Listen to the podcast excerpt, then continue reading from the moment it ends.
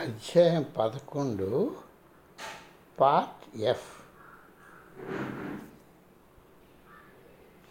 కొన్నేళ్ళ తర్వాత ఇంకొక రాష్ట్రంలో చాలామంది వ్యాపారవేత్తలను కలవలసి ఉంటే నన్ను కారులో తీసుకొని వెళ్ళమని చెప్పారు. ప్రపంచ రాజకీయాలు ప్రపంచ మార్కెట్ వివరాలు జరగబోయే సంఘటనలపై ఆయనకు మంచి పరిజ్ఞానం ఉందని గ్రహించిన వ్యాపార ప్రముఖులు అప్పుడప్పుడు ఆయన్ను కలిసి సలహాలు అడిగేవారు. దానికి తోడు వారు చేయగల తప్పుల గురించి ఆయన అతసులుగా పట్టేసే ప్రవీణత ఆయనకుంది వారి భవిష్యత్తును ఆయన చదవగలిగేవారు.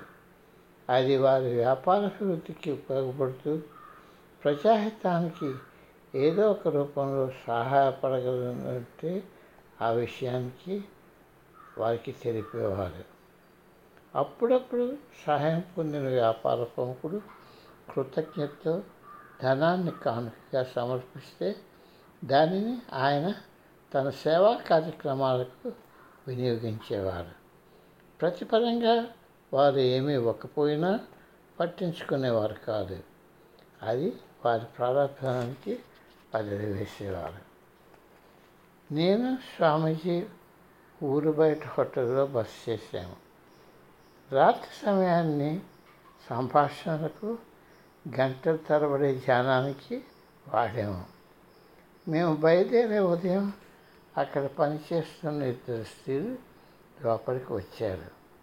ఆయన గురించి ఎంతో వినడంతో వారు ఆయన శరీరంలో తీవ్రమైన భావోద్వేగానికి లోనయ్యారు బిడియపడుతూ ఆయన వ్యక్తిత్వం గురించి వారు కొన్ని ప్రశ్నలు అడిగారు. మెల్లగా ధైర్యం చేసుకొని ఇంకొన్ని ప్రశ్నలు వేశారు. నా ఛాతీ ఏమి తీసుకోమంటారు? నా కొడుకుతో ఏమి చేయమంటారు స్వామీజీ? వాడు ఎప్పుడు గొడవలు చేస్తూనే ఉంటాడు. నా పూర్వజన్మలో నేను చేసిన పాపాలకు నన్ను దేవుడు ఇప్పుడు శిక్షిస్తాడా? నా వీపు నొప్పి పోవడానికి నాకేమైనా యోగాభ్యాసాలు ఇస్తారా నాతో ఇప్పుడు తిరిగి ఆయన వివాహం ఆడేదా స్వామీజీ జవాబు ఇస్తుంటే ప్రశ్నలు అలా కొనసాగుతూ వచ్చాయి. చివరికి స్వామీజీ ఒక క్షణం చెయ్యి నేను ఇప్పటికి వెళ్ళాలి. నా పైసమాలు కొంచెం ఉతికి పెడతారా అని అన్నారు. ఆ ఇద్దరు అంతరు దిగ్భ్రాంతులయ్యారు అయ్యో రామా మేమెవరు బట్టలు ఉతకము? అని ఇద్దరు నొక్కి చెప్పారు. బాధను సూచించే నవ్వుతో స్వామీజీ తలపకించి తన సీట్కు సూట్ కేసు తీసుకొని ద్వారం వైపు నడుస్తూ మీరేమో నా బట్టలు ఉతకరు. నేను మాత్రం మీ ఆత్మను పరిశుద్ధం చేయాలి కదూ? అంటూ విచారంగా అన్నారు. ఆయన వెనకాల తలుపులు మెల్లగా మూసుకున్నాయి.